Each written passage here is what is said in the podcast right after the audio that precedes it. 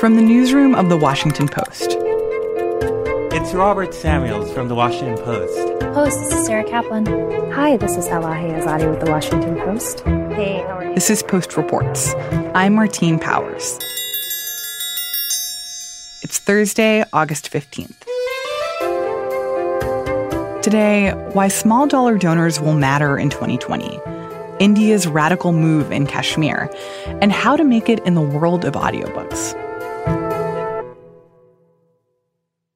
So when I'm on Facebook and I see an ad from Elizabeth Warren or from Bernie Sanders or Kamala Harris, and it's like, text so-and-so to donate $10 to my campaign, that's usually going through this back-end channel, ActBlue. Correct. My name is Anu Narayanswamy. I'm a data reporter on the politics team.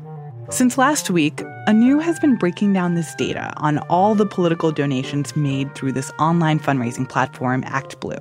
ActBlue is a vehicle through which people who want to give to Democrats either in Congress, at the federal level, state level, or at the local level can make small-dollar contributions. Small-dollar means any donation of less than $200 given at one time. This data set that we analyzed looks at only the ActBlue donations, which is just the small money donations coming via the ActBlue platform. In addition to that, there could be a few people that are writing out checks for $5 or $10 and mailing it into the campaign, or seeing somebody who is at a campaign event and passing on a check or even cash. It's become an important metric of how a candidate is doing. And it's important in terms of polling. It's also important because small money is a metric for whether they make it to the debate stage or not. So because of all these reasons, it's increasingly important in this race than it has been in past years.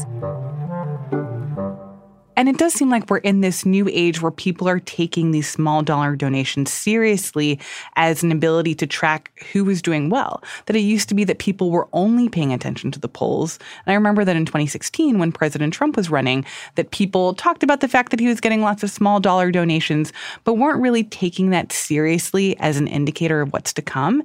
And it feels like that's really changed now, where people are looking at who is getting money from random regular people and taking that as a sign of who has real movement in their campaign. That's correct. Right now, if you go and look at what we've collected in terms of the data, you'll see that Senator Sanders is the person who's got the most number of donations from a vast majority of the geographical area of the country. And that's an important metric to see who his supporters are. He's raised $30 million, and he's gotten donations from more than 746,000 individuals. And that's followed by Senator Elizabeth Warren, who's raised $17 million from over 400,000 people. And on third place would be Mayor Pete Buttigieg, who's raised $15 million from 376,000 people. And it's interesting the fact that these are candidates that are, yes, in the top tier of where people are polling, but are not, like, this isn't the same order that we're seeing from actual polling, right? Like, Joe Biden isn't on this list. Kamala Harris isn't on this list. And I wonder what that says to you. I think it's a combination of polling and these numbers that has to be taken in perspective when you're looking at who's leading and who is at second place and things like that. Who are the kinds of people who are giving these small dollar donations? I think it's a really interesting mix of people. We've talked to people who've given $1 to 20 candidates, and there are different reasons they're doing it. It's because they like somebody's debate performance, or they are into what they said in a campaign speech. And we also came across a few other people who were giving $25 or $100, and they are giving to two or three specific candidates because those are the candidates that attract them the most. I talked to a woman in Florida who said that she really likes Senator Warren. She liked the plans, and she had very specific reasons on why she was supporting Senator Warren. And she had contributed to her campaign various amounts over a period of time. My name is Shirley Aaron. I am from Havana, Florida, which is about 11 miles from Tallahassee, Florida, and I am 78 years old. I have donated to Elizabeth Warren, and I think I've donated probably a little over $300. What we're seeing is that only a fifth of these number of people are giving to multiple candidates. For instance, from the data, we can see that Senator Bernie Sanders supporters, 80% of the money that Senator Sanders is getting is from people who are giving only to his campaign. So he has a very solid support. And then the other two people who have a really high percentage of unique donors who are not giving to anybody else is Andrew Yang and Joe Biden. So other candidates who are getting lots of small dollar donations like Elizabeth Warren, though they may get a lot of donations, a lot of the people who are donating to them are also kind of willing to donate to other people. I've donated to Kamala Harris approximately $75, and I have donated to Marianne Williamson $25 and Tulsi Gabbard $25. It's interesting to note the combination of candidates that are getting donations from the same people. For instance, we're seeing that Senator Warren and Senator Harris are sharing 60,000 common donors. So that's an interesting trend. What were some of the other surprises you heard from some of these donors who have given to multiple campaigns? One of the interesting things that several people told us was that they gave to somebody after a debate performance, or they gave to somebody a few days or even hours after that because they wanted to see them back on the debate stage. I donated to Marianne Williamson because I think that she has something different to say that needs to be heard. So I would like to see her as a part of the next debate. So there was this one person who said he was a Republican, but was giving to all 20 candidates because he wanted to create havoc on the debate stage. My name is Mike Kumblevitz. I live in Spokane Valley, Washington. I did donate to every Democratic candidate, only $1, with the exception of Marianne Williamson. I donated some extra there. 2016 was terrible for the Republicans because they had so many candidates. And hopefully the Democrats will be wise to drop out a little earlier, because I could tell which candidates would be able to defeat Trump and which wouldn't. I want as many people up on that debate stage as possible. I'm looking to create chaos. I wonder how that will turn out. Did you? Is that like a trend, or is it just this one guy? Well, we talked to just one person. Maybe it's a trend. I mean, there's 2.3 million people that have given. So as the campaign progresses and we get to a point where we're seeing fewer candidates, do you expect that we'll start to see a shift and see fewer of these donors who are trying to donate to multiple campaigns or spreading their money around, and that there will be more donors who are coalescing around one candidate? I think that is likely to happen as more and more people drop out of the race and we see that there's a shift in mindset or a shift in polling that shows that one candidate is doing better than the other. They will coalesce around a couple at least. And we'll also see that the amount of money that each of these candidates will be raising via small dollars will increase. Why do you think the Democratic Party is putting so much stock in these small dollar donations in a way that we haven't seen before, that they're making it part of the requirements for being on the debate stage? Small money has become an important metric to see how a candidate is faring, how much support a candidate has all across the nation. One of the key things that the Democratic Party is looking at is not just how much money they're getting from small dollars, also saying that you should be getting small dollars from every state or at least so many states. So it's not enough that Senator Harris is getting all the small money from California. It has to be spread out throughout the country. And I think some of this might be a learning from 2016, where Senator Sanders had a wide-ranging grassroots support, but was not the candidate ultimately. The fact that there is so much emphasis for these Democratic candidates on their small dollar donation haul, do you think that ends up making whoever is the nominee stronger or weaker when it comes to actually getting past the primaries, when it comes to actually getting to the general election? Small money donors is great for just paring down the campaign and seeing who the last 2, 3, 4 people would be. But finally, when it's a one-on-one with President Trump, you need a boatload of money to make it and to win. President Trump already has $580 million he's raised via his campaign, the joint fundraising committees he has with the party and the Republican Party itself. And that's a ton of money. To go up against that and to compete against that, you need support from the party. You need support from maybe even super PACs that are going to come into play much later in the game. Anu Narayanswamy is a data reporter with The Post.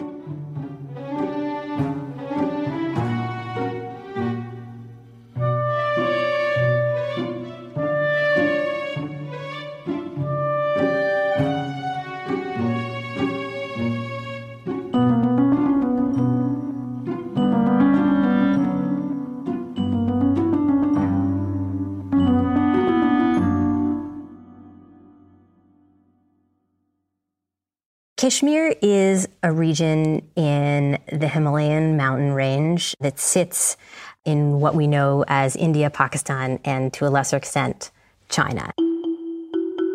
Joanna Slater is the India bureau chief for The Post. The reason why this region is so disputed and so tense, you have to rewind the clock a little bit, actually to 72 years ago. Almost exactly, which is when British India was partitioned.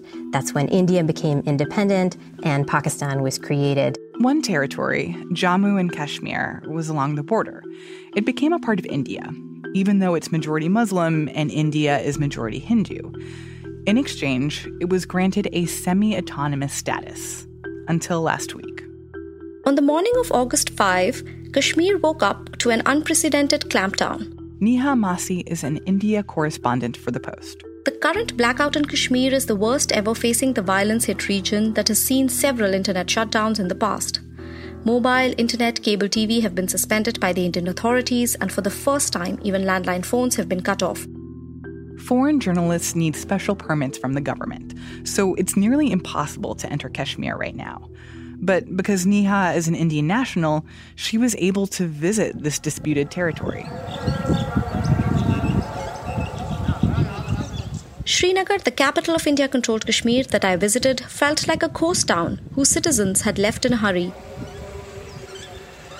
The streets are awash with gun-toting soldiers instead of people. People remain locked inside their homes with no phone service, no internet network, or even cable television. In other areas, tear gas smells pervade the air after protesters clash with security forces. Chants of Go India, Go Back and We Want Freedom rent the air during protests. Srinagar today is an angry town, seething with resentment, waiting for an outburst. Right now, most people seemed to be in shock at the sudden announcement by the Indian government. 370, madam, wo hame qabool nahi, wo hame manzoor nahi. They were still coming to terms with what has happened. Most of the people I spoke to were angry at the stealthy way India announced the decision unilaterally, without taking Kashmiri people into confidence. On Friday, thousands of people came out to march against what they call India's occupation.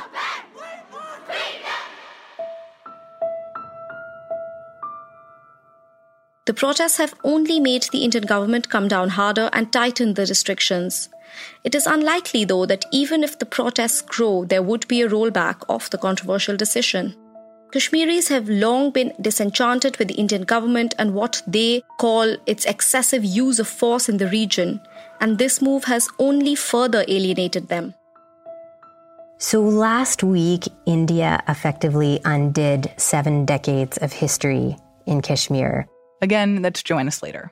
Now we're entering really uncharted territory for Kashmir, for India, for Pakistan, and no one really knows where this will lead.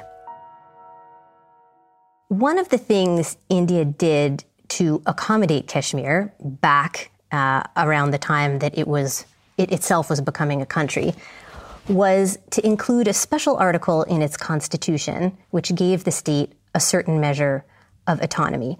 And over the last 7 decades, you know, that autonomy has eroded to some extent. But there are still some key exceptions. So, for instance, Indians from other parts of the country were not allowed to buy land in Kashmir or to hold government jobs there. And this provision, which is called Article 370, was really viewed by Kashmiris as an important guarantor of their own rights and of their own special status within India. But now that has changed. What exactly happened? So this provision, which is known as Article 370, has long been a target of Hindu nationalists. India's Prime Minister Narendra Modi promised during the recent election campaign that one of the things he would do would be to get rid of Article 370. So on August 5th, the Prime Minister announced that the government had decided to get rid of this provision. Kashmir's special status ends today. This is a historic day. Article 370 giving Jammu and Kashmir special status has been scrapped, abolished by a presidential order. And it went even further, which is one of the more dramatic parts of this. They not only revoked the powers of this provision in India's constitution, but they stripped Jammu and Kashmir of its statehood. So there's no really good analogy here, but let's say you took Massachusetts and said from now on it would be like Puerto Rico. It doesn't really work, but it's similar in that they took Jammu and Kashmir and they turned it from a state into something that's called a union territory here, which is a second-class status that gives it less control over its own affairs, and that's never happened before. And they can just do that just like that? They can just unilaterally decide, Kashmir, you're no longer a state? So there are some questions about what the government did. And that's something that India's Supreme Court will almost certainly have to decide in the coming weeks, whether what the government did was constitutional.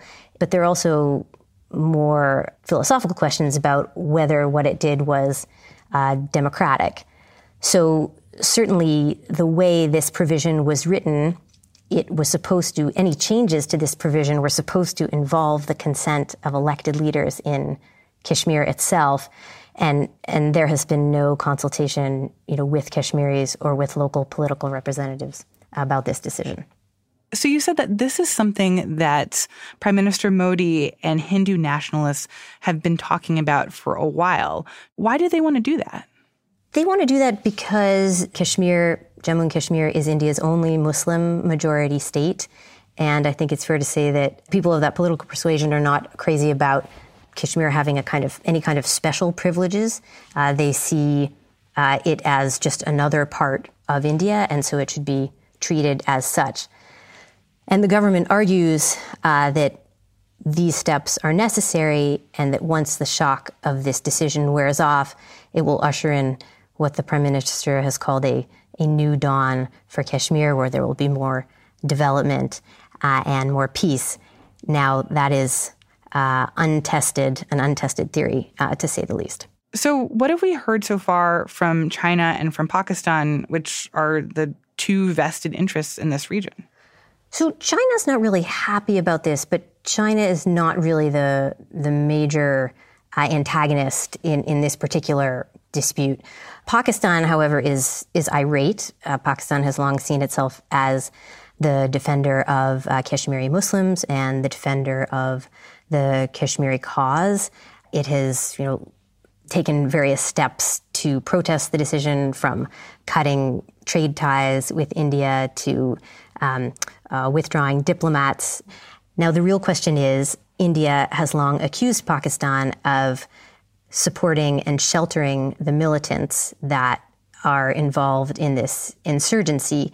And, that support from various parts of Pakistan's security and intelligence establishment has kind of waxed and waned over the years. So the question is, whether after this decision, Pakistan will in any way lend covert support to these militants once again. And if that's the big question coming out of this, is there an expectation that this decision by the Indian government might precipitate violence? Absolutely, that's the fear. There's a fear that it could lead to violent protests. There's a fear it could lead to further radicalization of young people. There's a fear that it could lead to a more active militancy in the Kashmir Valley. Now, none of that may happen. So far, thankfully, there has not been large-scale violence. That is partly because there are very severe restrictions in place in Kashmir at the moment, and we don't exactly know what's going to happen once those restrictions are removed, or even in the weeks and months after that. Joanna Slater and Niha Masih cover India for The Post. Thursday is Independence Day in India. Jammu Kashmir and Ladakh, sukh samruddhi shanti ke liye, Bharat ke liye, prerak ban sakta, Bharat ke vikas yatra mein bahut bada yogdan de sakta. Prime Minister Narendra Modi took the opportunity to defend the government's decision to strip Jammu and Kashmir's special status. He said that the move would help India's development and was in the territory's best interest.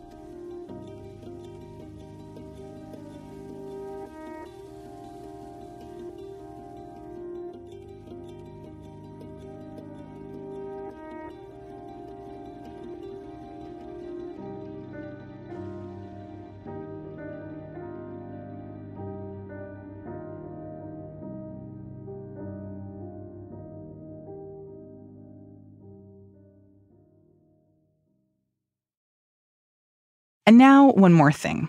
What it takes to become an audiobook narrator. I will say one thing.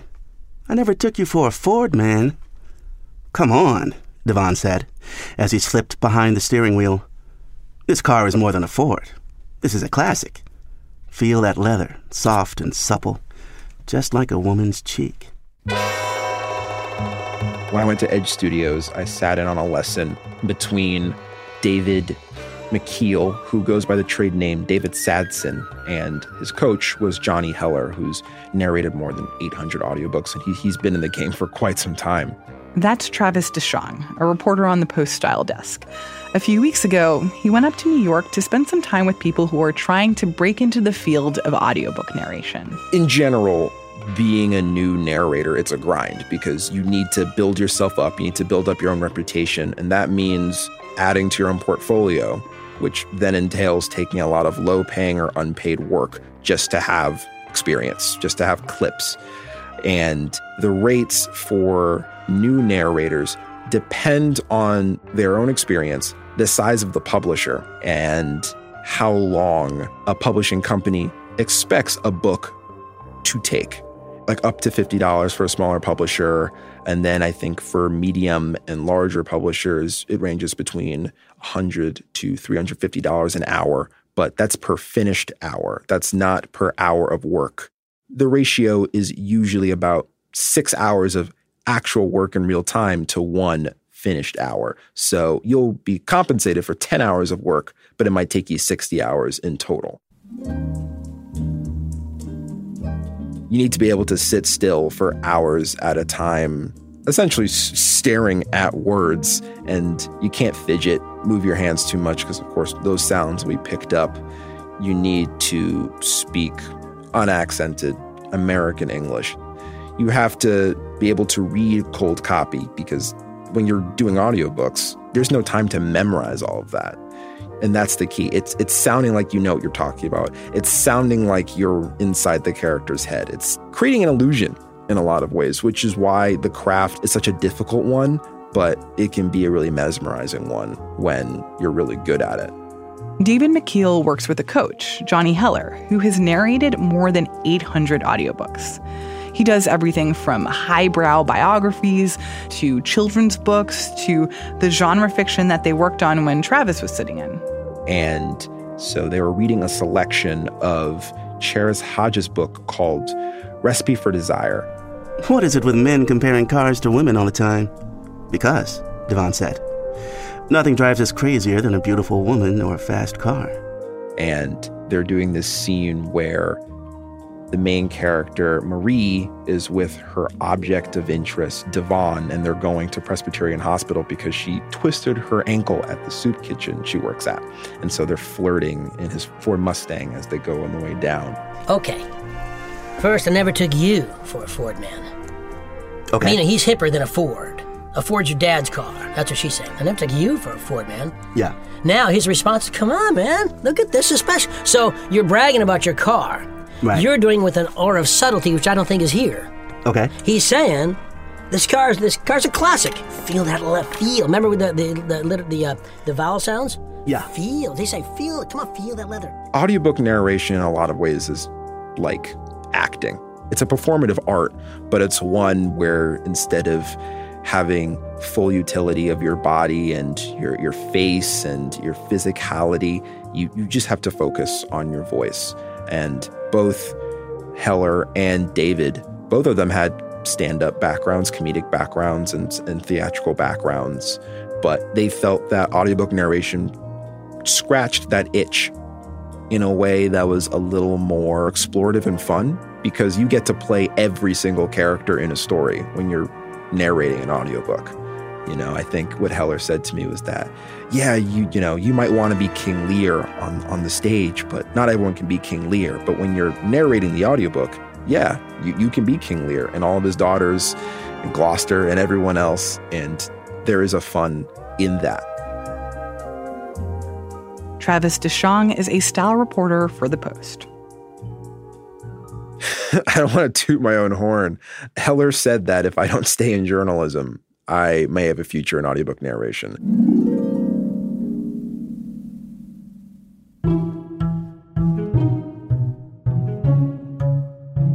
That's it for today's episode of Post Reports. Thanks for listening. On tomorrow's show, Aretha Franklin and how her music shaped people's lives. So I went for the biggest people I could think of. Paul Simon, Carole King, Oprah. Wait, Oprah... Like Oprah? Oprah! My favorite song is Sisters Are Doing It For Themselves. That is exactly how I feel. I'm Martine Powers. We'll be back tomorrow with more stories from The Washington Post.